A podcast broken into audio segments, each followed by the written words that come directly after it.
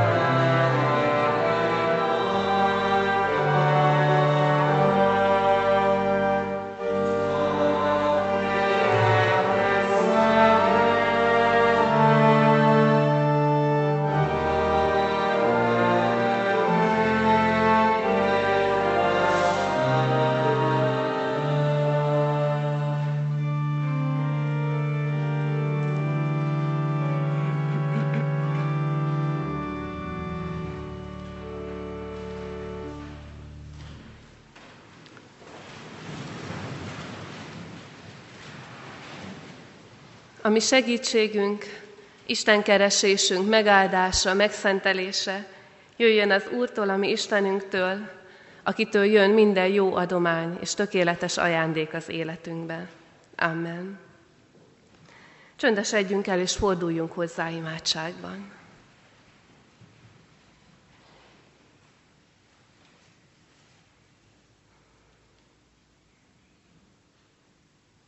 Jézusunk, az az egy biztos, hogy ahogy mondtad, nem mi választottunk téged, hanem te választottál bennünket.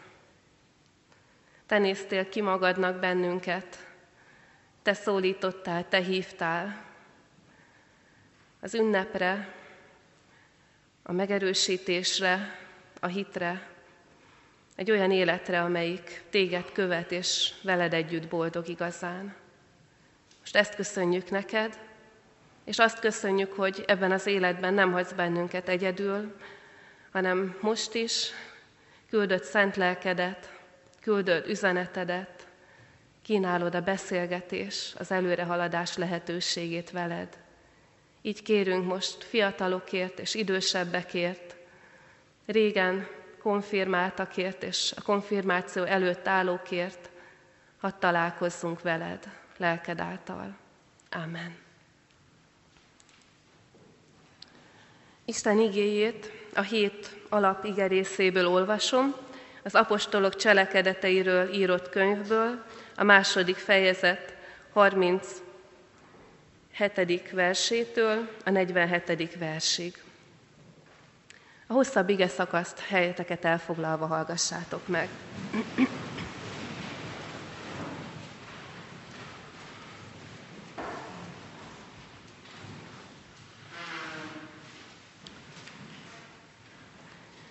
Akik pedig hittek Péter beszédének, megkeresztelkedtek, és azon a napon mintegy háromezer lélek csatlakozott hozzájuk. Ezek pedig kitartóan részt vettek az apostoli tanításban, a közösségben, a kenyér megtörésében és az imádkozásban. Félelem támadt minden lélekben, és az apostolok által sok csoda jel történt. Mindazok pedig, akik hittek, együtt voltak, és mindenük közös volt. Vagyonukat és javaikat eladták, szétosztották mindenkinek, ahogyan éppen szükség volt rá. Napról napra, álhatatosan, egy szívvel és egy lélekkel voltak a templomban, és amikor házanként megtörték a kenyeret, örömmel és tiszta szívvel részesültek az ételben. Dicsérték az Istent, és kedvelte őket az egész nép, az Úr pedig napról napra növelte a gyülekezetet az üdvözülőkkel.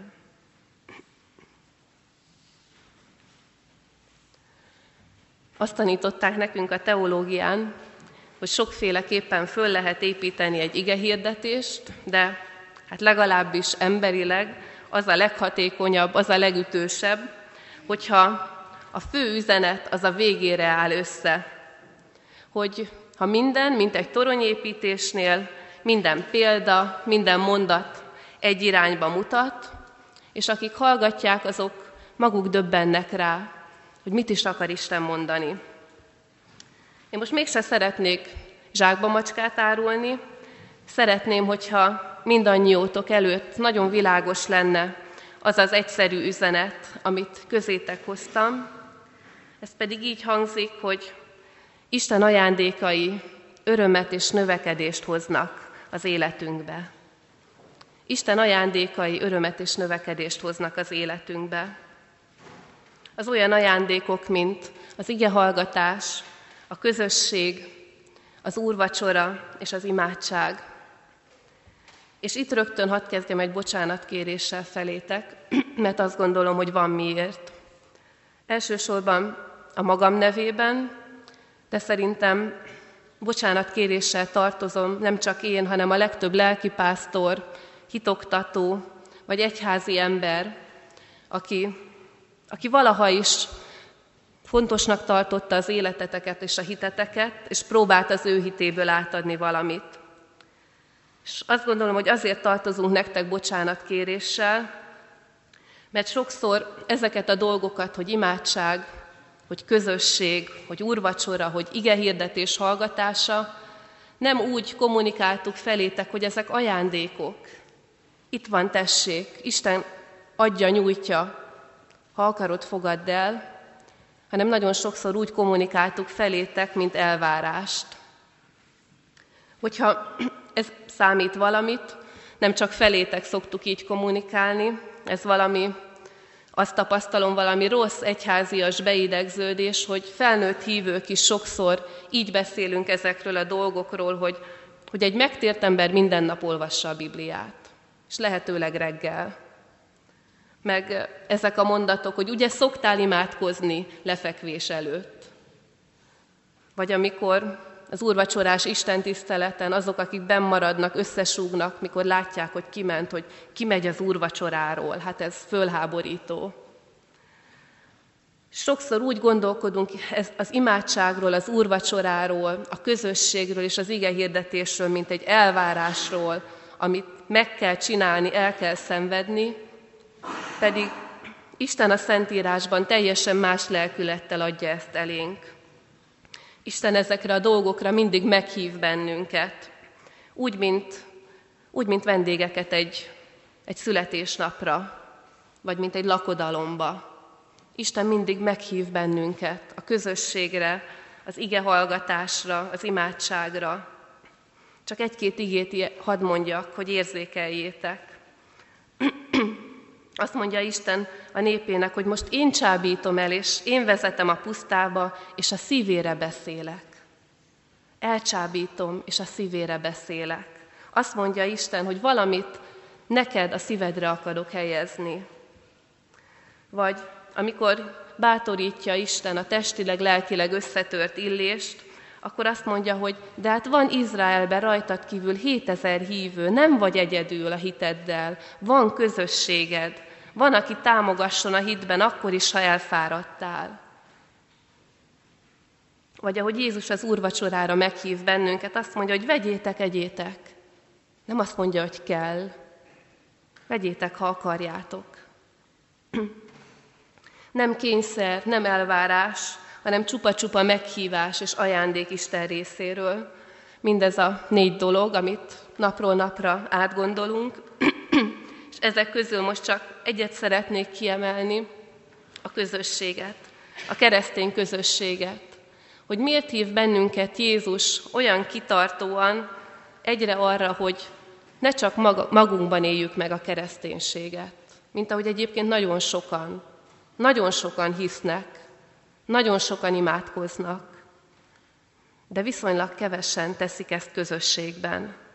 És Jézus mégis folyamatosan arra hív, hogy ezt ne egyedül tedd. Tartozz egy közösséghez, ahol ugyanazt a hitet vallják. Azt gondolom, hogy most főleg fiatalok rátok gondolok, hogy az elmúlt évek során akár nyolc volt belőle, akár kettő, akár mennyi, de ti és akik újonnan csatlakoztok felnőttként a közösségünkhöz, épp eleget láttatok belőlünk, hogy azt mondjátok, hogy hát ti se vagytok különbek, akkor, akkor minek csatlakozzunk hozzátok. És hadd mondjam, hogy ha ezt már megláttátok a keresztény közösségben, hogy nem egy hihetetlen különb társaság, akkor már jó úton láttok. Mert semmi szükség arra, hogy idealizáljátok a keresztény közösséget. Ismerek felnőtteket, zömmel felnőtteket, akik felnőtt fejjel tértek meg, kerültek be a keresztény közösségbe, örültek, élvezték a gyülekezet befogadó szeretetét, és hatalmas elvárásokkal csatlakoztak hozzá. Olyanokkal, hogy végre egy hely, ahol mindenki szeret majd. Végre egy hely, ahol nincsenek súrlódások, nincsenek nézeteltérések. Ahol nem történnek fájdalmas dolgok, kimond, kimondva, kimondatlan, ott van még jobb, mint a család, ott mindig van valami. És ez az az illúzió, ami össze szokott törni, mert előbb-utóbb mindannyian rájövünk arra, hogy közöttünk keresztények között is vannak nézeteltérések, előfordul rivalizálás, van takargatott harag, amit, amit Istennek a felszíre kell hoznia. És akkor mégis miért van egyház? És miért mondja Jézus, hogy ti, akik hisztek bennem, jöjjetek össze rendszeresen. És ti, akik hisztek bennem, ne hagyjátok ott egymást, hanem, hanem szeressétek egymást, törődjetek egymással. És miért mondja Jézus, hogy ne hagyja ott senki a gyülekezetét? Erre a kérdésre egy nagyon frappáns hasonlatot hallottam. Azt mondta valaki, hogy az egyház olyan, mint a kórház.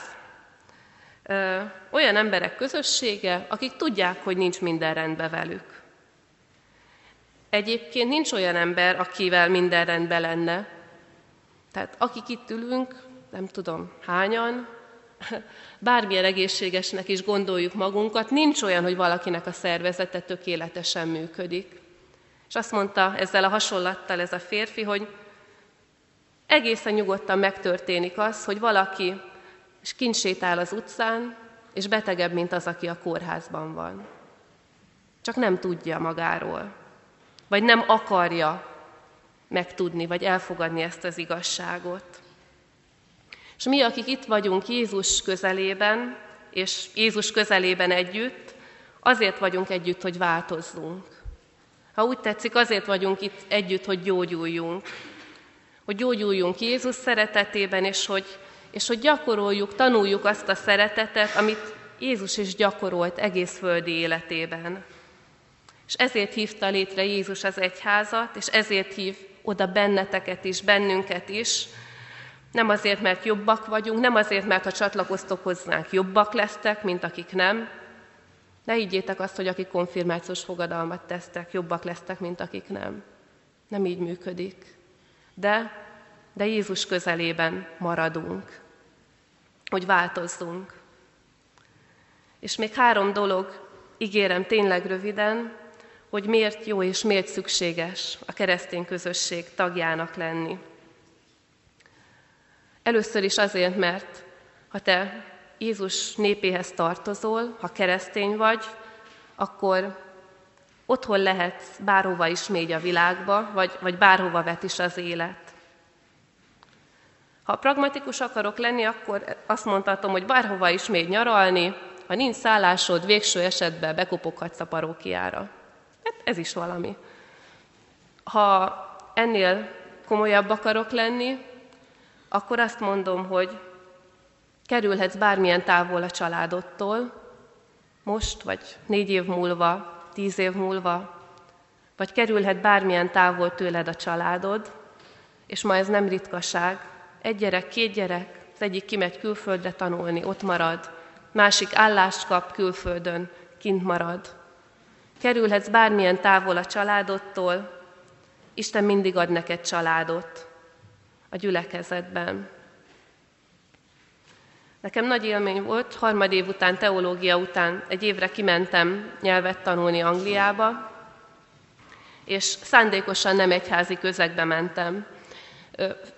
Fölajánlották, hogy mehetek egy bibliaiskolába, missziós iskolába tanulni, de én azt mondtam, hogy négy évet lehúztam az, a református gimnáziumban, három évet teológián vagyok, az elmúlt hét évemet egyházi burokban töltöttem, én most nem egy védett egyházi közegben akarok lenni, hanem meg akarom nézni, hogy helyt tudok-e állni az egyházon kívüli életben.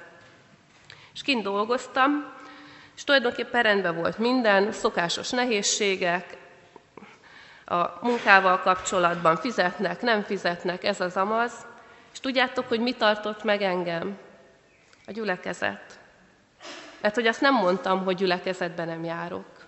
És egy, egy kicsi anglián, anglikán falusi gyülekezet, ami nekem arra az évre az otthonom lett, a családom lett. Annyira, hogy ezt annyira tiszteletben tartotta a munkaadóm, ahol gyerekekre vigyáztam, hogyha gyülekezeti alkalmon voltam, akkor babysittert fogadott. Pedig én vigyáztam a gyerekekre. Látszott, hogy ők a családom.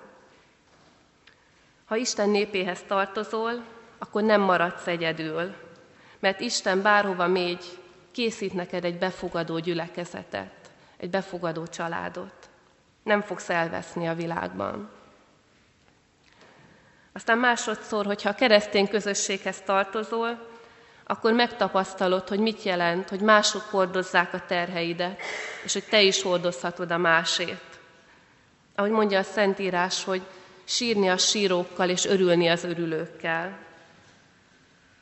Ha Isten népéhez tartozol, akkor nem maradsz egyedül, se a sikereiddel, se a kudarcaiddal, meg a fájdalmaddal. És csak nézzétek meg, hogy kik a legmagányosabb emberek. Azok, akiknek nagy fájdalmuk van, vagy kudarcaik vannak, meg azok, akik nagyon nagy sikereket könyvelnek el maguknak. A, a, fá, a szomorú embertől elhúzódik mindenki. Nem tudunk mit mondani neki, nem tudjuk megvigasztalni, lehangol minket is. Szép lassan elhúzódik tőle mindenki. A sikeres ember körbe mosolyogják, de abban olyan sokszor irítség, távolságtartás vegyül. A keresztény közösségben Jézus arra hív, hogy ne távolodjunk el a bánatostól, és ne távolodjunk el a sikerestől, a boldogtól, hanem vele örüljünk és vele sírjunk. Hol találod ezt meg máshol? És végül utolsó gondolatképpen, ha az Isten gyülekezetében maradsz, akkor megtalálod a helyedet, meg megtalálhatod a feladatodat. Nem nagyon szíven ütött egy mondat, egy asszony mondta az idős sport megért édesanyjáról, hogy haláláig olyan maradt, mint egy másfél éves. Csak kapni tudott. Majdnem 90 éves volt a, a néni, mikor meghalt. És azt mondta rá a lánya, mint egy másfél éves. Csak kapni tudott, adni nem. És ma szinte minden azt sugalja körülöttünk, neked is, nekem is, hogy maradj másfél éves. Hogy neked, te nem tartozol senkinek semmivel, neked viszont mindenki tartozik a legjobbal. Megérdemled, hogy mások kiszolgáljanak. Maradj másfél éves, mert a másfél éves szolgálja ki mindenki, és ő nem tartozik senkinek semmivel. Tegnap sétáltunk az erdőben a férjemmel, és a, a legszebb, a legzöldebb, a legszentebb helyen eldobált csoki papírok. Hát nyilván egy másfél éves. Most tekintet nélkül arra, hogy hány éves volt éppen.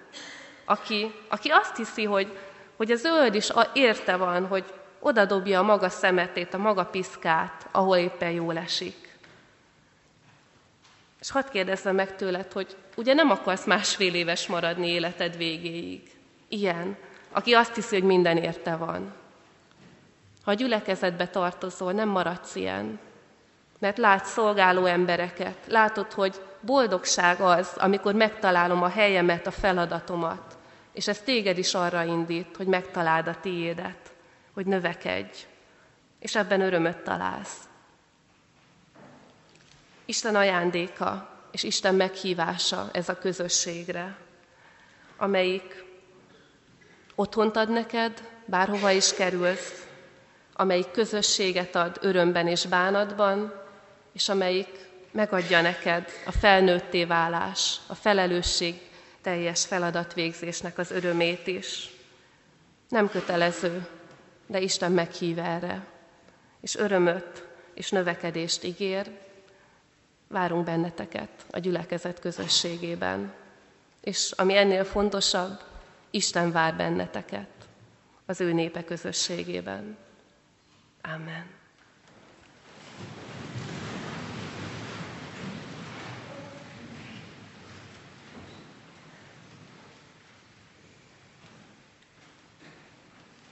Csendes percben mindenki oda viheti Isten elé az imádságát, és aztán majd imádkozzunk együtt is.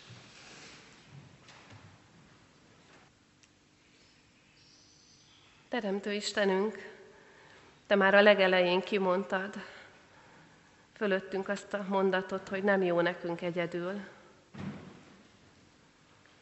És bocsáss meg, amikor mégis az egyedül létet választjuk, amikor el akarjuk szakítani magunkat a családunktól,